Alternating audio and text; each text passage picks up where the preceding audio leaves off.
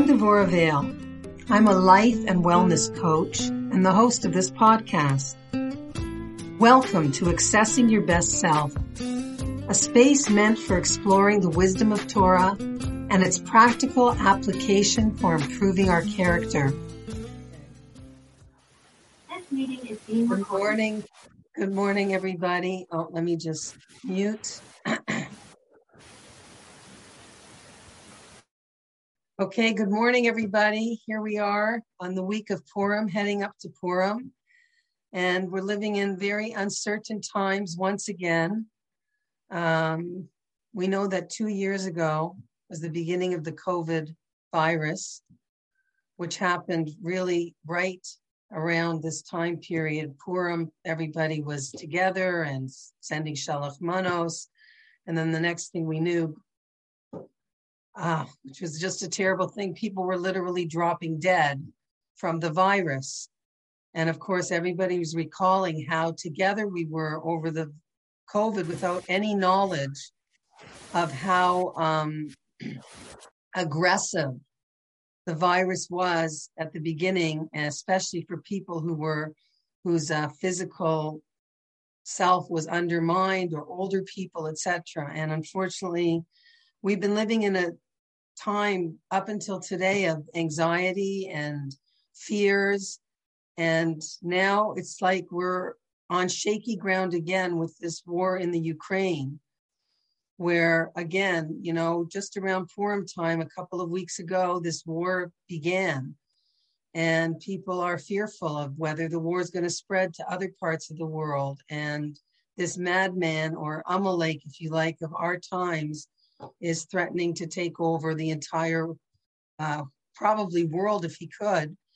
Um, but for now, whatever, just um, taking over all these countries that he feels are. Um, you know, a bruise to the Russian people, you know, and their their greatness that other peoples, you know, have taken what, what they want to take back, right? What what they say is theirs. And so this kind of aggression and you know, the fear that it breeds there, of course, and among all of us is very unsettling. And I think that um, more than ever, and of course, always, more than ever we're being tested in emuna in in our belief our belief in god our belief that there's a plan our belief that this is all part of you know the world shaking so to speak before mashiach comes and of course the main counterattack to the consciousness of emuna and hashem and everything that judaism believes is of course the opposite force which is characterized by Amalek. We call Amalek, right? Amalek is the anti God in this world. It's everything that it is literally translated Amalek as being evil incarnate in this world. It's the opposing force to everything that's good and moral and ethical, to all the Jewish values, and of course, the ultimate Jewish belief, which is one God who requires of us to live in an ethical and moral world. But all the tyrants of history have always said, Who is this God?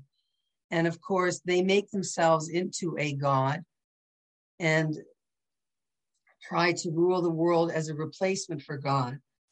So, what I want to talk about today, and I've got a source sheet too that I'm going to refer to for you, is the origins of Amalek you know, and how Amalek still exists in this world today, even though we may not know who they are as a nation, and how each of us are affected by the messages of Amalek, and we need to recognize them in ourselves. Because the more that we weed out the Amalek within ourselves, the more we are doing the mitzvah of destroying and obliterating Amalek. We had a mitzvah this week in the in in in in the um, in Shul uh, an obligation from the Torah to hear the reading of Parsha Zachor. Now, if you don't go to Shul the whole year and don't hear one Parsha read, you have not done anything wrong. You know, it's beautiful to go to Shul, it's beautiful to hear the Parsha, but it's amazing that this little piece of the Torah, it's actually an obligation on men, women, and children over the age of bar mitzvah to hear this piece of the Torah read. right? The same is true of Megillus Esther. If you don't, you know, get to Shul on Shavuos, you miss Megillus Rus, or you don't hear Shir Shirim on Pesach, you haven't done anything wrong. But we have a mitzvah, a requirement to hear the Megillah read. And right, we know that you know every word has to be heard, and if a word is missed, then we we have to go back and make sure we hear it, because eh, you know because what what is it about the Megillah? What is it about this story of Esther that is so important, that is so integral to Emuna and to being a Jew? You know, just to add to this, we're told that in the times of Mashiach, I actually have the quote here, the memory of the miracle of Purim will never be forgotten from the children of Klal Yisrael. Even if in the future of all of Nach will be forgotten, Megillus Esther will still remain. Now, we're also told that after Mashiach comes, the only holiday that we will be celebrating is Purim. No more cleaning for Pesach, okay? The miracles of Pesach, of Yitzias Mitzrayim, will pale in comparison to the miracles that we will witness in the next and final redemption. Now, of course, there's always birth pangs, right? We know about the birth pangs before a birth, and the time period before Mashiach is always likened to the birth pangs of labor before a child's born. There's a lot of screaming, whatever, figuratively, metaphorically. It's it's a it's a real shakeup, right? It's it's a it's it, it, and so too, you know, this is the idea. But Purim is the only holiday we'll celebrate because the lessons and the messages of Purim and the overcoming of Amalek and all of these ideas are, are messages that are going to stay with us forever. And one of the main messages of the Megillah is that the, the story took place over nine years. You know, when we read it, we read it in a half an hour, 40 minutes. Okay, all done, we did it. But this is a story that took place over nine years. And while the Jews were involved in it and in the middle of it, like we know when we're involved in our lives, we're in the middle of things, we can't really see clearly. We don't really understand what is going on. But the whole idea of the Megillah is that when they were able to look back over these those nine years, where of course we know one of the main things in the Megillah is that God's name is not mentioned because it was a period when God was hiding, so to speak. But what they were able to do is look back and see that even if God's face was hiding, his hand was always there outstretched. And if you connect the dots going back, looking back, you see the incredible hashgacha pratis, right? The divine intervention, the divine supervision how everything happened in its right time. Everybody was lined up for the uh, turning over of the annihilation of the Jewish people to an actual time of complete redemption from the you know the the suffering and the oppression that could have been on top of that we know that the jews reaccepted the torah in the time of purim and they reaccepted it with love there's an idea that the first time we got the Torah on Mount Sinai, we were, so to speak, coerced. We accepted it with a little bit of fear. God literally, there's a medrash that says God picked up Mount Sinai and held it over our heads and said, either accept my Torah or this will be your burial place. So that sounds like coercion to me. But there's another idea too that at Mount Sinai we could we we accepted the Torah Shebichtav, the written Torah. But at Purim time, we also accepted the oral Torah, the Torah Shebal Peh. And I was listening to a rabbi who was explaining that the written Torah, you know, the five books of Moses, of course, it takes, you know, some some effort to study it and to know it. But it's no comparison between that and the Torah Shebal Peh, which is, you know, separates the men from the boys, which is a much more difficult thing to study.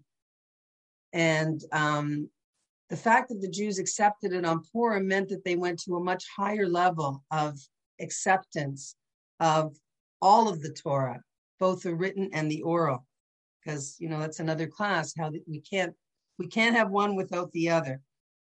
Okay, what I fo- want to focus on today is Amalek and how Amalek undermines our own emuna and how they do this. Okay, so let's start from the beginning. So, first of all, where where do we where who does Amalek come from? So, for those of you who don't know, Amalek is a descendant of Esau. Okay, and the reason why Amalek plays such an important feature in the Purim story is because Haman is a direct descendant of Amalek. Amalek was originally a person who became a nation. Okay. And this nation, which comes from Esav, their vendetta of, you know, Esav sonat at Yaakov. Esav hates Yaakov. This is literally a halacha that Esav will always hate Yaakov until Mashiach comes. That's the way it will be. Esav is compared to a, a chazir, right? A pig. Pig that, you know, holds up its hoofs and says, look, look, I'm kosher, I'm kosher. On the outside, I look kosher. But of course, a pig doesn't chew its cud. But interestingly, the same word for chazir, if you change the vowels underneath, it reads chazor, which means to return.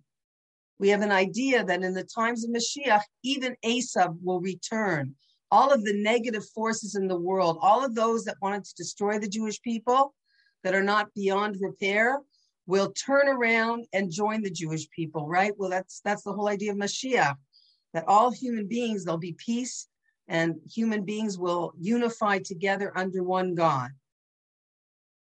So um, Amalek is this the, called the first the same way that the Jewish people are called the first in terms of spreading godliness in the world and being God, so to speak, chosen, you know, the first nation, Amalek is also called the first. He's the first, again, in terms of the anti God, in terms of no God consciousness, in terms of, you know, there is no such thing as God. Do what you want, everything is random.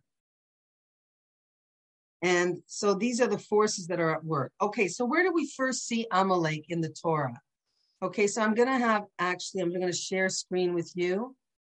And let me just make sure I get the right one. I hope. No, that's not it. Is it here? Where did it go?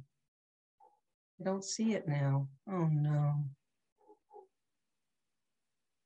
No, sorry.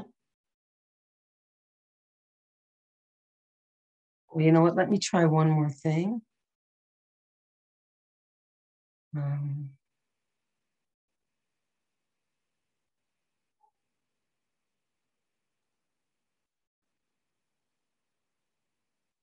okay, can you see that? Okay, great. Okay. So the first place that we see Amalek is in Parsha Shemos. The Jewish people have left Egypt. They've gone through Kriyas Yamsuf, the splitting of the sea. They've seen miracle after miracle of Hashem taking them out. And suddenly they come to this place called Massa and Mariba, or it ends up being called Massa and Mariba, which means a place of contention and argument and fetching, right?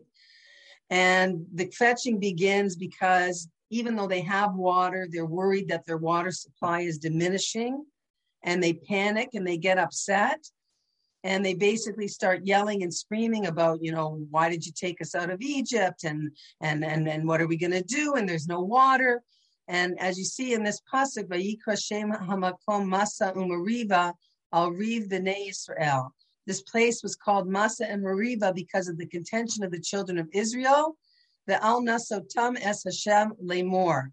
Hayesh Hashem b'kirbenu im ayin. They tested the Lord saying, is God with us or not? Okay. So at this point, just after this is when Amalek attacks. Okay. So what's so bad about them saying, is Hashem with us or not? So that's the first thing I want to talk about. So basically, here's a people that have seen Hashem's open miracles one after the other, and now they're asking the question is Hashem with us or not? So there's a parable that's given of a father who has a child on his shoulders. And the child sitting on the daddy's shoulders, and while the father's walking, the child's pointing at different things along the way, saying, Daddy, I want that. Daddy, give me that. Oh, Daddy, I like that. And Daddy's busy getting everything for the kid. And then all of a sudden, somebody walks by them, a passerby, and the child turns to this man walking by and says, Hey, have you seen my father? Um, so, you know, I was talking to my son about this, and he said there's a Rabbi Gorelick who said, like, what's with this kid? Is he crazy? Is he nuts? He said, but no, this kid represents us. He represents, yes, he is crazy. He is nuts. He's sitting on his father's shoulders. And he asked this guy, Where is my father? So, what does his dad do? His dad takes him off his shoulders. He puts him down on the ground. And that second later, a dog bites the kid. And this mashal, this parable, is saying that the dog is Amalek. Okay, so what is this all about? We're carried by Hashem, but we still have our doubts. When everything is good, we say Hashem is here. But when things go wrong, we say, Hey, what have you done for me lately? What's going on here? Where are you? We take God for granted when everything goes well. And we don't even attribute all of our success to Hashem. Oh, it was my hard work, it was my talent, it was my connections. But when things go wrong, all of a sudden, oh, Hashem, where are you? You've disappeared. So we expect things to go our way. This is part of our spoiled generation. I remember, I don't know who said it, but somebody said, you know, in the olden days, they expected everything to go wrong, you know, like, I don't know, if there was no pogrom that day, it was a good day, right? They expected everything to go wrong. And if something went right, if it was a quiet day, they said, wow, this is a blip on the radar screen. This is wonderful. This is great. You know, we've got food in the fridge. We've got a chicken for Shabbos.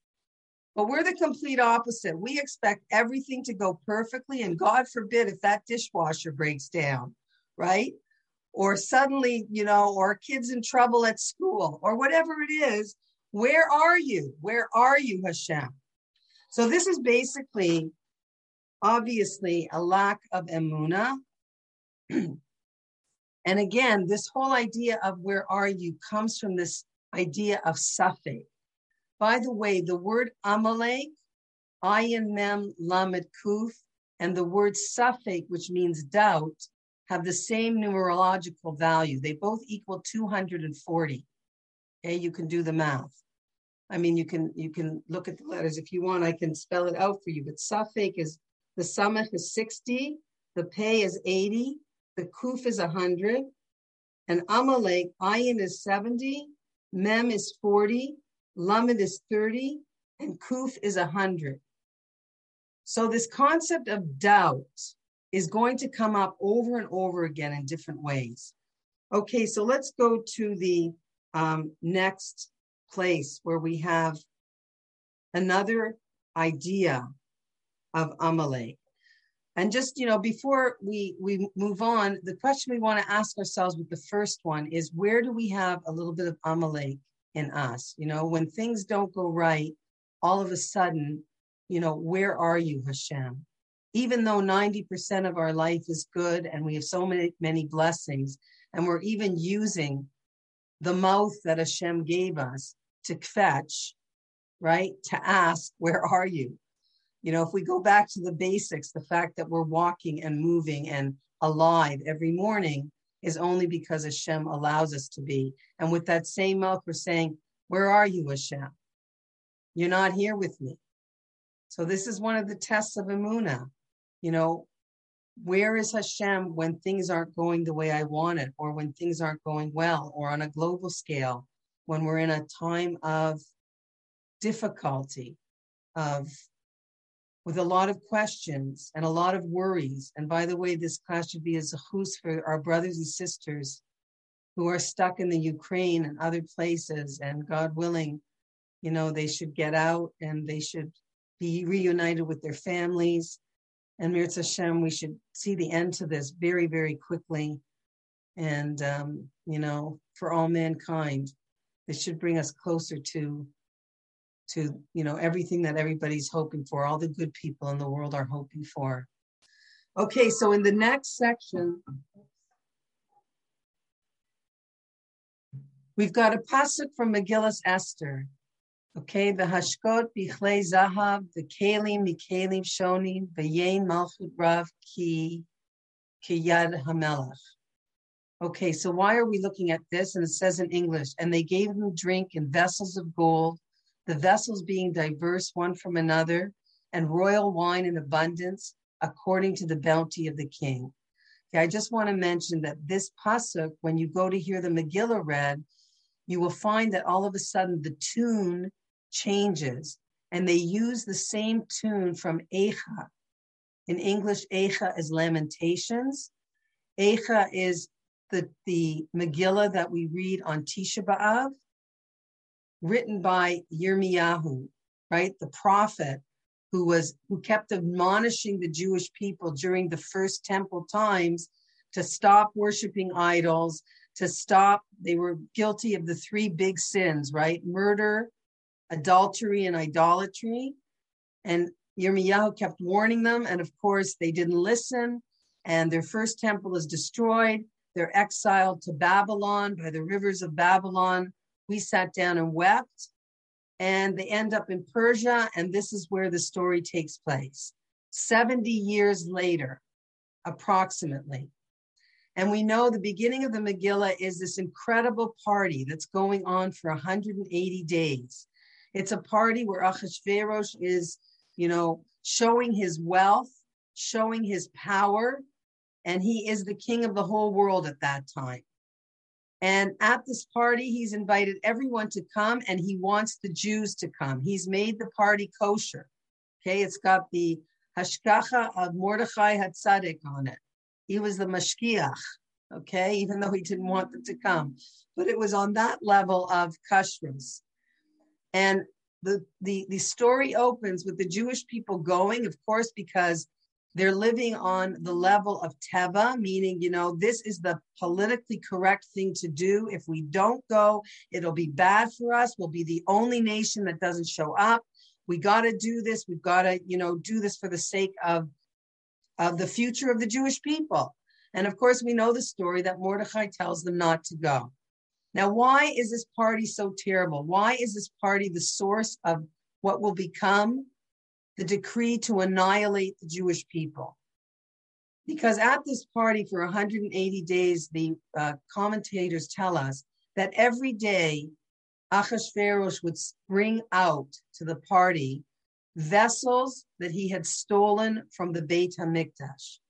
So at this party, what they were celebrating was the demise of the Jewish people, the fact that the first temple had been destroyed, and even more than that, this party was celebrating the fact that this prophecy that all the non Jews or non Jewish kings knew about and took seriously, which was a prophecy that said after 70 years, the Jews are going to return to Israel and they're going to rebuild their second temple. So the predecessors to Achashverosh, Belshazzar, and others were busy counting the 70 years and basically they miscalculated and each one of them died. And Achashverosh, who's now the king, has also calculated these 70 years and throws this wild party to celebrate the fact that now the 70 years have passed, the prophecy has not come true, and therefore he is king of the world, and the Jewish people will never retain their power.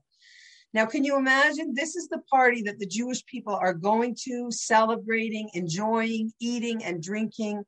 Literally, if you look at the Megillah, you'll see at this party, one of the letters, Chur, is capitalized. I mean, it's larger than the other letters. And the letter Ches, that's cap that's that's made larger, is the number eight. Because it says that Achashverosh literally came out to the party wearing the clothing, the eight garments of the Kohen Gadol. Okay. He dressed up for Purim before Purim even happened.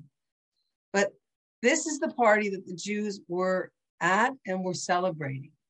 So here at this party, we know because of this party, Vashti ends up getting dethroned and decapitated. Haman is the one who advises the king to do this, and he's promoted to the head. And Esther is set up because of Haman, who says, Hey, why don't you have a beauty contest and pick a new queen? And all of this happens at this party. On the one hand, the beginning of the annihilation of the Jews, to get, together with Esther being put in place to save the Jews, to revo- revoke the decree. The decree not only that Achashverosh makes, but the decree that Hamelech, whenever it says Hamelech in the Megillah, it's always referring to the King of Kings. That Hashem made the decree, Hashem stamped the decree. Whenever it says Hamelech Achashverosh, it's referring to Achashverosh. But just Hamelech by itself, it's always talking about Hashem. So as much as Hashem was hidden, Hashem was involved in this story in a very obviously, as he's involved in everything, with every detail. so, what was this all about? This is the power of Amalek for a Jew not to question his belief in God, because these were Jews who were keeping the Torah and doing mitzvah. But the biggest Amalek way that we are attacked is when we lose belief in ourselves, when we lose belief in the promise. And this is the way the Jews felt at this time during this time in history. They felt dejected. They felt that Hashem was no longer connected to them. They felt that the relationship between they and Hashem, that they were not worthy because of everything that had gone on before. And that kind of despair and feeling of lowliness led them to go to this party. Because you know what? Hashem doesn't really love me. He doesn't really, we, we don't have that connection anymore. I failed him. And as I've said in other classes, you know, um, despair and depression is one of the ploys of the Yetzer Hara. It doesn't matter what I do. It Doesn't matter if I do the mitzvahs. It doesn't matter. What I got to worry about is, you know, playing my cards right politically, making sure I cozy up to the right people.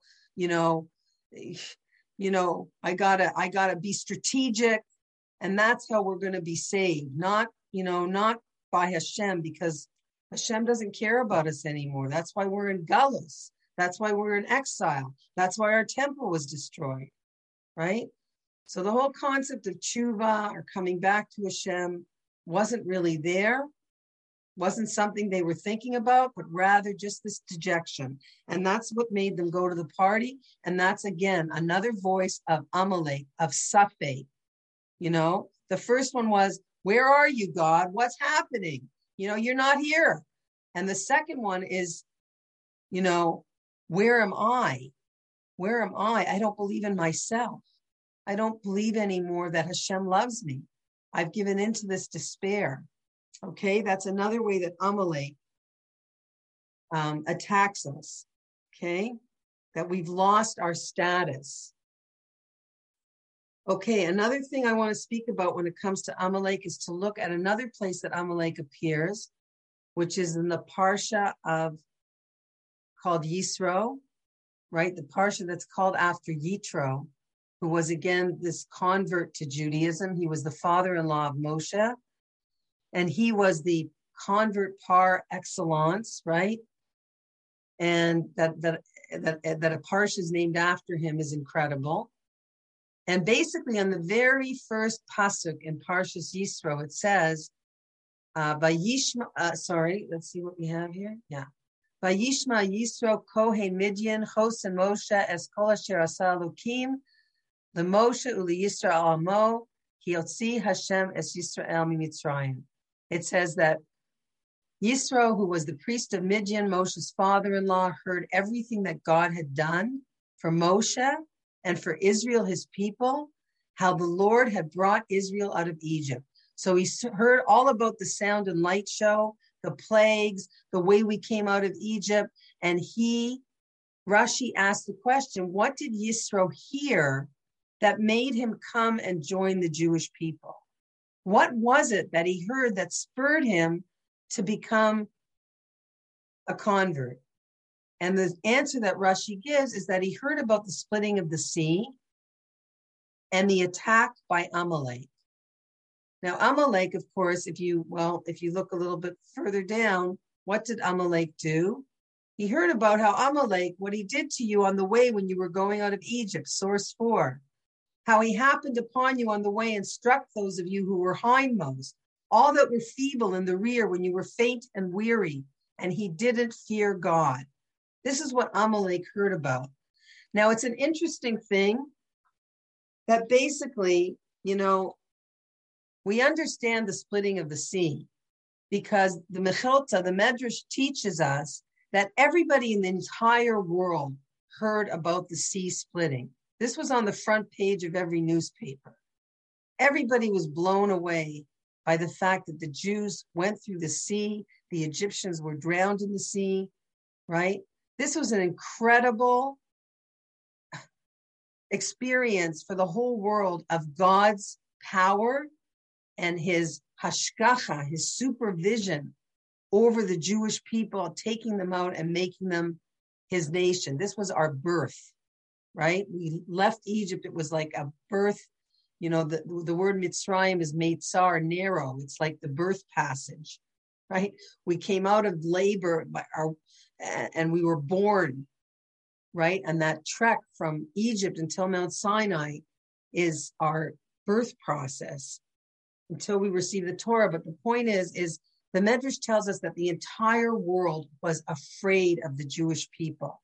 If you read the Song of the Sea, it talks about, I wish I had it to read inside, it talks about how all the nations of the world trembled.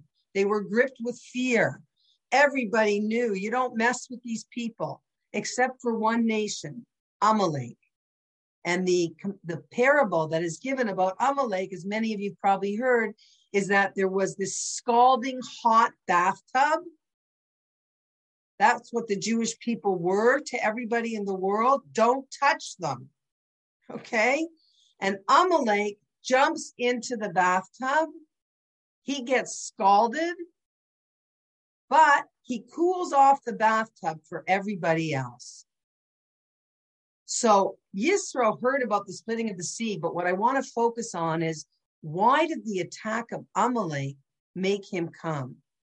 So, what Yisro learned from Amalek is that inspiration is great, but inspiration doesn't last. Amalek is the paradigm for the cooling off that comes after inspiration. In other words, right now, everybody's so amazed by the Jewish people and they're going through the sea and all the miracles. But it won't take long until all of that becomes, you know, well, yeah, but you know, there was an east wind blowing at the time that the sea was splitting. It says it very clearly in the Torah, an east wind was blowing. So you know what? It wasn't God, it was the east wind. I mean, there's natural forces that could make this happen. We can explain this scientifically. Don't get so excited. Okay? Yisro understood that this is what's going to happen to him if he doesn't get up and come and do something and take that inspiration and put it into action. Because Amalek is that part of us or that force in the world that says, don't get so excited. It, it, you know, it was random. It wasn't a, it wasn't God, you know, it wasn't an is is it odd or is it God moment. You know, it was it was the east wind. And basically what happens to all of us is we get cooled off. At the time of the inspiration, we're convinced that the impact will never leave us. But we have to be smart because we know that emotions don't last. You know, everybody talked about how you're going to be different after COVID, how everybody's going to change after COVID, how everything's going to, right? And that was a whole discussion. Or is it going to be back to business as usual? Amalek is the back to business as usual. You know, it was a great feeling. I was inspired, but now I'm back to business as usual. This is Amalek. Ezehu Hacham Who is the wise person? The one who sees the future. The answer, Haroes Hanola, the one who sees the future. A person who gets inspired, you have to know it's not going to last. So take that inspiration and put it into something. That's what we learned from Yisro. And we learned that Amalek is a counterforce to wanting us to do that. Ach, don't worry, this inspiration will uh, fade away, right? And all the nations of the world, we jumped into the bathtub for them, will come and jump in after us and start up with the Jewish people again. But Yisro said, no, I'm not going to let that happen. Don't let yourself go back to business. And I'll tell you a story. Maybe I told it in another class about a girl who was on a march of the living with her father. And this girl was a teenager. And of course, anybody who's been on those trips, I haven't had the merit to go on one. But anybody who's been there and seen things up close, of course, you can't help but be torn apart emotionally. And of course, this girl was crying and she was emotional and she was very upset. And she was there with her father and she was very um, disturbed by her father's lack of emotion. He didn't seem to be moved. Everybody else was torn, you know, crying and this and that, and he didn't. But what she told Dina Schoonmaker is that he leaned over at one point in the trip and he said, You know, I think I'm going to daven with a minyan from now on. Okay, they were mildly religious or religious enough, but this was something that he just mentioned to his daughter. So she wasn't that impressed. She was still, uh, you know, an emotional teenager and felt like, okay, but you know, why aren't you moved like everybody else? Anyway, what she said is that, you know, after the trip, you know, after a few weeks after the trip, she'd open up her photo album and she'd look at the pictures from the trip and she'd get all choked up and she'd start crying again, thinking about what she had witnessed. And then she said, you know, a few months went by and she'd open up the photo album again and she'd look at it and think about intellectually how terrible it is, what happened to the Jewish people and horrible it is. And then she said, you know, a year went by. She looked at the pictures and it didn't evoke that much emotion anymore. She said, but her father was davening every day with a minyan because of that trip because he took his emotions and he moved them to his seichel, right? And he said, What am I going to do with this inspiration? What am I going to do with this emotion? How am I going to put it into a mitzvah so that it lasts, right?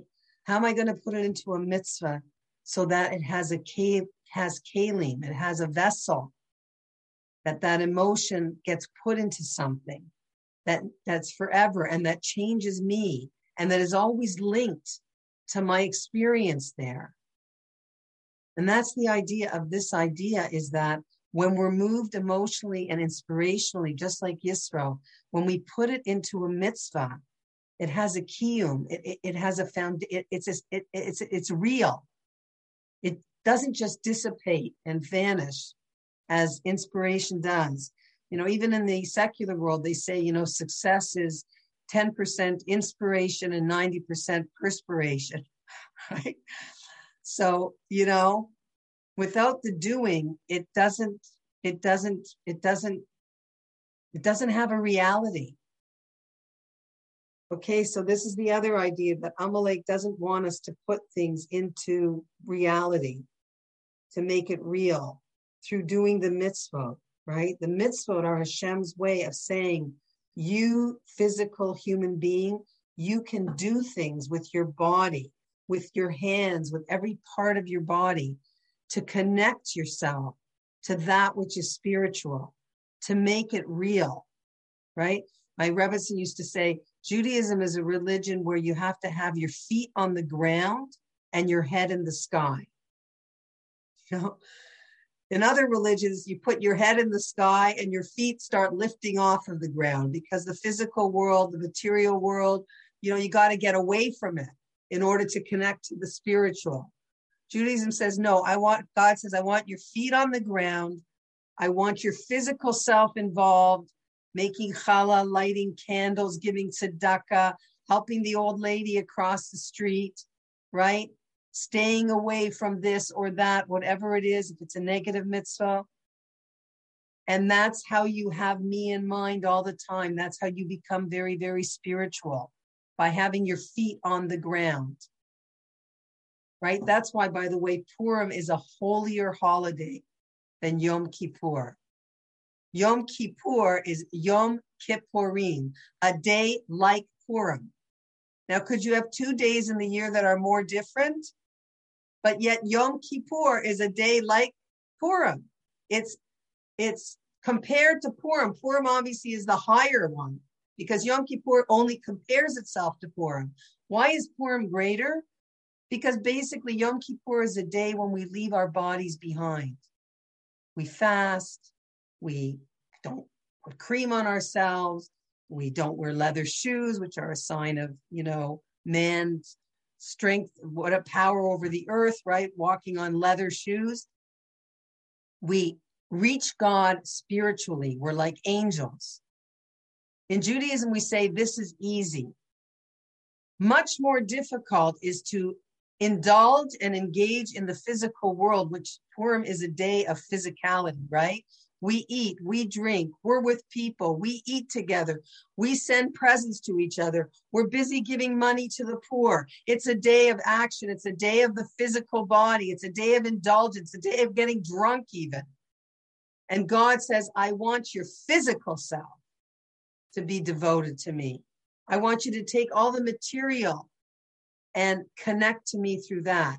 And that obviously is much more difficult than being an ascetic, than going to live on a mountain, than removing yourself from other people who aggravate you. Okay? Um, you know, who aren't who aren't helping you clean up from the Suda or whatever, right? it's much more difficult. So that's the idea here. Okay, and and you know, I just want to tell you a beautiful story that I heard from a woman who gave a class, um, Hanalea Rappaport. She's a teacher in Beis Yaakov, a history teacher, but she and her family, her father is Rabbi Mandel. They've been involved with Soviet Jewry for over 30 years. Since she was a little girl, she was going every summer to camp, to run camps in Russia, in Ukraine for Jewish kids and a lot of what's been built up there, other than Chabad, which has also done a lot, are these camps that she has worked on with her family. And she's been in touch with some of her campers clandestinely all over the phone. But she said that she was in one of the kosher stores and she was filling up her cart because she was sending food to Poland through somebody getting it through to the Ukraine and her cart was filled up to the brim and somebody said to her in the store you can't that can't be for you. And she said no it's i'm sending it on. And the woman said i want to pay for it. And she paid for the whole thing. And then as she was going through the cash the guy who owned the store came out with a check for a few hundred dollars and said here this is for ukraine. So again people who are moved people who are inspired putting that mitzvah into something real. Okay, and the last point that we want to talk about, how are we doing with time? The last point that we want to talk about is what we read on Parsha Zachor, which is this idea that what Amalek represents, again, the idea of doubt, you know, the idea of, you know, everything is coincidence, everything is random. There's no order in this world. And the word here, asher korcha, how he happened upon you on the way. So interestingly, I didn't mention this, but the word korcha has the word cold in it, kor, right? That he made you cold. That's the idea that he jumped into the hot bathtub and he cooled it off. And he made everybody who was inspired say, ah, maybe not so impressive, right? Ah, maybe not such a big deal. What am I getting so excited about? Let it fade away. Let me do nothing. Okay? So that's korcha, but korcha also means to happen. And interestingly, I didn't know this, but the word happy comes from the word happen. because you know people think of happiness as, as it comes and it goes you know sometimes i'm happy sometimes i'm not but we know you know with positive psychology and of course judaism says the same words for besimcha are the same words machshava. Your thoughts. That happiness is a decision. It's not random. It's not sometimes i'm happy sometimes i'm not. It depends on the mood. It depends on the weather. It depends who rubbed me the wrong way. It depends you know, whether I won the lottery today or it's still, I'm still in the hole, you know. Happiness is a decision, but Amalek is that power that says things happen. There's no rhyme or reason. It's all random. This world is a place of chaos. And of course, again, back to the Megillah, right? That's how it felt when they were going through it. You can imagine how Esther, who's the heroine of the story, right? There's no happily ever after for her when the Purim story ends. She's still married to this Prusta anti Semite, Achashverosh, who's probably a psychopath and a control freak on top of it. Okay. And, you know, we're celebrating Purim and the Jews are happy that everything turned around, but she still has to live her life and she has to find the emuna within that life that didn't change right and the point is is that what amalek says and tries to tell us is there's no everything is happenstance. But what judaism says is even what what what they call coincidences right? Which is a way of not being, having to believe in god. Oh it was a coincidence. Oh it was a coincidence. We say is Hashem's way of doing miracles anonymously. Every coincidence is Hashem's way of doing miracles anonymously because Hashem doesn't like to do miracles. He doesn't like to show himself like that. He hides. Coincidences, again, are God's way of doing miracles anonymously. So either, and I wrote it down, see everything as you can see this, well, as mikra, which means it just happened. Mikra, that's the word. Or you can rearrange those same letters and understand Rak me Hashem. Everything is only from Hashem. And I want to end, ladies, with a parable of a righteous, uh, sorry, a legend, a legend of a righteous person a tzaddik, who saw a leaf, who saw a leaf falling from, from a tree. And he asked the leaf, Why did you fall from the tree? And the leaf said, um, Well, I didn't make a decision to fall. I'm not the master of my own fate. But, um, you know, what happened is that um, the, the branch shook and I fell. So the tzaddik asks, asks the branch, he says, Branch, why did you shake? And the branch says, Well, I, you know, I didn't decide to shake, but what happened is the wind came and the wind blew me and I shook, and that's how the leaf fell off. So the tzaddik asks the wind, Wind, why did you blow? And the wind answers and says, Well, I didn't choose to blow, but the malach, this malach came, an angel, and instructed me that I should start blowing. So the tzaddik goes to the angel and he says to the angel, Angel, why did you tell the wind to blow? And the angel said, Listen, I just obey orders. I don't have any free will. God himself told me to instruct the wind to blow, which made the branch shake and made the leaf fall to the ground. And so the tzaddik goes to Hashem and he says, Hashem, God, why did you tell the angel to instruct the wind to blow so that the branch would shake and the leaf would fall? And God answers, and he said, You know, there was a small worm at the bottom of the tree, and the midday sun was scorching hot. And so I told the wind, I told the malach to tell the wind to blow, and the uh, the wind to shake the branch. And then the branch would make the leaf fall off. And that leaf fell down and it covered that worm at the bottom of the branch that was suffering in the noonday sun.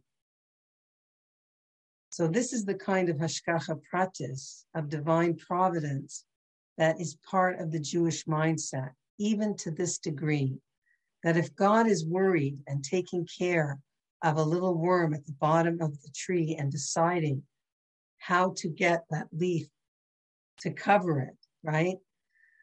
How much more so, kal v'chomer, as we say, is God involved in each one of our lives and even though, you know, we're in the middle of our stories, just as they were in the Purim story, and it's so difficult for us to see God's hand sometimes, and so difficult for us to connect the dots. Each one of us is writing the Megillah of our life, and each one of us is going to be able to look back at different times in our life. If we're lucky, we can do it while we're still alive, right? and even at different times in our life i know for me you know when i became frum i was i was very much able to in those quiet sort of contemplative moments i remember when i was studying in in, in israel to just see how one you know how the dots connected to lead me to where i was at that point in my life in that place in my life of you know returning completely and fully to my Jewish soul, to my Jewish essence, to the practice of Judaism in a real way, in a way that's alive as a spiritual path, which I never dreamed that Judaism was spiritual in any way. It was all about what you wore to shul and what car you were driving and, you know, who was dressed in the fanciest studs.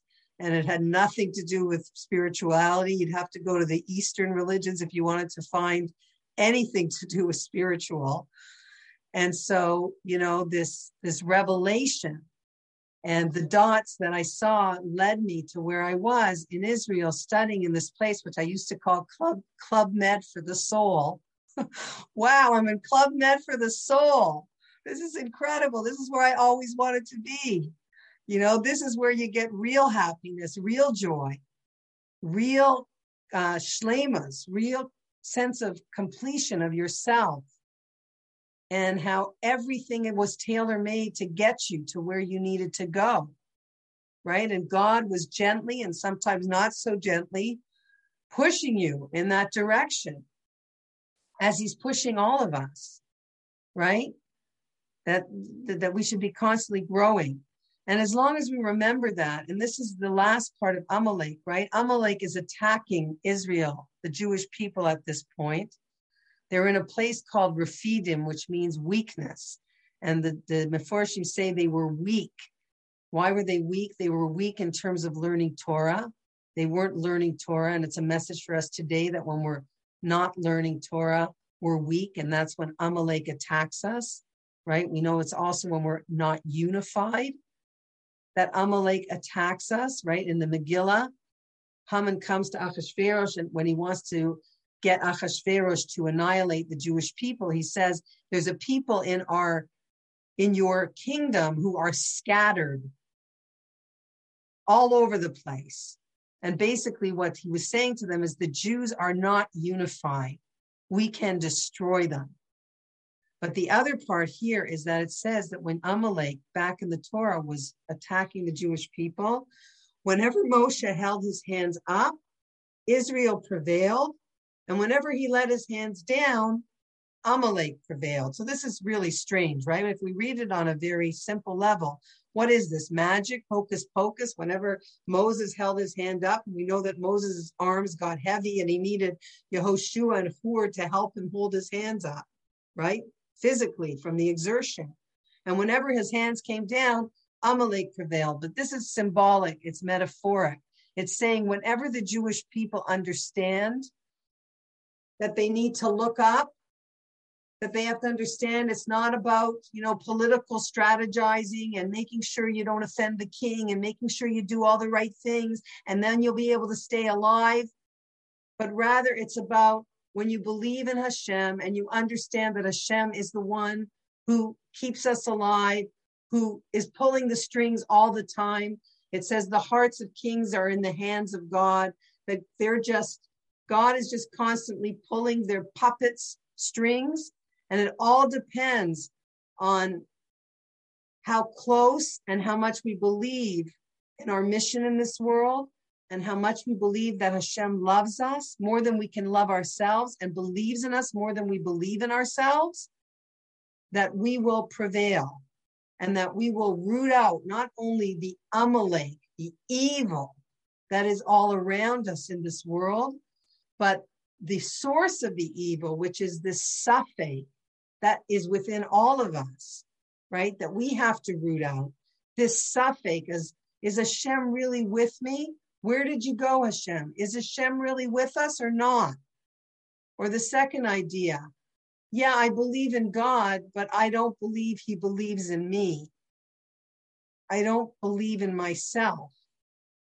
Or the third idea, yeah, I get inspired and inspiration is great, but don't get too excited about it, Amalek says. Don't do anything about it. Because I love Jews that are emotional, that get that are proud, that eat their bagels and cream cheese, I love those Jews. I love it because they don't do anything that's real, right? They say, oh, you know, you don't have to worry about pig anymore because it was trichinosis in the olden days, and some of the mitzvahs aren't relevant anymore. And you know, when God wrote the Torah, it was different back then. And Amalek likes that because Jews that aren't serious about their Judaism, they're not a threat. They're not doing anything. Again, I don't want to say that, of course, everybody's doing and everything that people do counts. But I'm saying if it's not connected to doing it because God said so, not because it makes me feel good to give tzedakah, not because it makes me feel good to help the old lady across the street. And when I don't feel like it, I'm not going to do it. I'm only going to do the parts that I like. I'm only going to do the parts that are comfortable. Amalek's very happy with that. Be a Jew in the heart. That's good. But don't do anything. That's what Yisro understood when he came and he joined the people. Amalek says, cool it. Jewish education is not information, it's transformation. It's a spiritual path. It's a derech. It's halacha. Halacha comes from the word lalechet, to go, to walk. How many Jews prefer the path of Eastern religions or the path of wellness or the path of, you know, um, what's what's the whole thing today of um, new age, right? Or self-help, or the path of positive psychology, the path of Ju- uh, humanistic Judaism. It's beautiful. But we have a path. It's thousands of years old. Our bubbies and zadies have been walking on it for thousands of years. It's what's kept the Jewish people alive. Rephidim was a place where they were weak in Torah, and that's when Amalek attacked. Because don't get too serious about the Torah. Don't get too serious about your spiritual path. Then we can be strong because one thing we know and we've been taught, and it comes to us from the Torah. When Yaakov is up, Esav is down. It's like a teeter totter. And when Esav is up, the Jewish people are down. And this is the story of the Megillah. The Megillah begins with Yaakov way down and Esav in its supremacy and ascendancy. And we say about Purim, Nahafochu, that God turned everything upside down. Right there in the seeds of destruction were the seeds of salvation. And what happened is Yaakov, by the end of the Megillah, after nine years of fear and terror at what was going to be, right? God had decreed it. The Jews are going to be annihilated, right? Everything turned upside down. Why? Because we acted. We did tshuva. We came back to our true mission in this world. We woke up before it was too late. And that's always the call. That's always the call to us in every generation is to be able to realign ourselves so that we don't have to meet, need Amalek and anti Semitism to come and wake us up to what our calling is in this world. as individuals and as a people, ohr lagoyim, a light to the nations. Our light is the light of Torah. Our light is the light of Emuna. And that light, by the way, the reason that we're going to have Purim forever and ever, now I'm going over time, is because it says that we're living in a very dark world, the Mashal says. And those of us who are walking in the light of Torah, it's like we have this little candle that we walk with through this dark jungle. And because of that little candle, we can make out the, the pitfalls and the obstacles on the way. And we can watch out for the potholes and everything else with this candle. But when Mashiach comes, what's going to happen is the dawn will break, right? Ayelet HaShachar, the Tehillim that we say on Purim that's um, associated with Queen Esther. She talks about the dawn, that the darkest time of night, the dawn comes after the darkest time of night. The morning star comes right after the moment when the night is the completely at its darkest, which is the time we're living in. But when we take that little candle, when the dawn begins to break, all of a sudden the dawn and the light that comes into the world will be so bright. It will be the light that was there at creation, right? That was hidden. We said it was hidden in the Torah. It was hidden for tzaddikim. It will shine and it will be brighter than the sun. It will be a light that is a completely spiritual light. We'll blow out our little candle because we won't need it anymore. But the fact that we held it during those dark times and we made the effort to have emuna and stay with it, even though it was black all around us, those muscles that we flex, those spiritual muscles that we flex, will never ever leave us. And that's what we'll remember the hard work that we did when it was so dark and that Hashem really loved us for doing. Because, of course, Hashem is with us in the darkness. He knows our pain, He knows our difficulties, He knows our challenges better than we know them.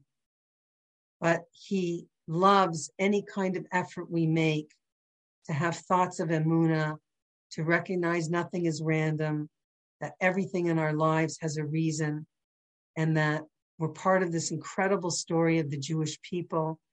And God willing, we should see it unfold very quickly and easily without pain and suffering for the world around us and for ourselves in our personal lives, for our loved ones.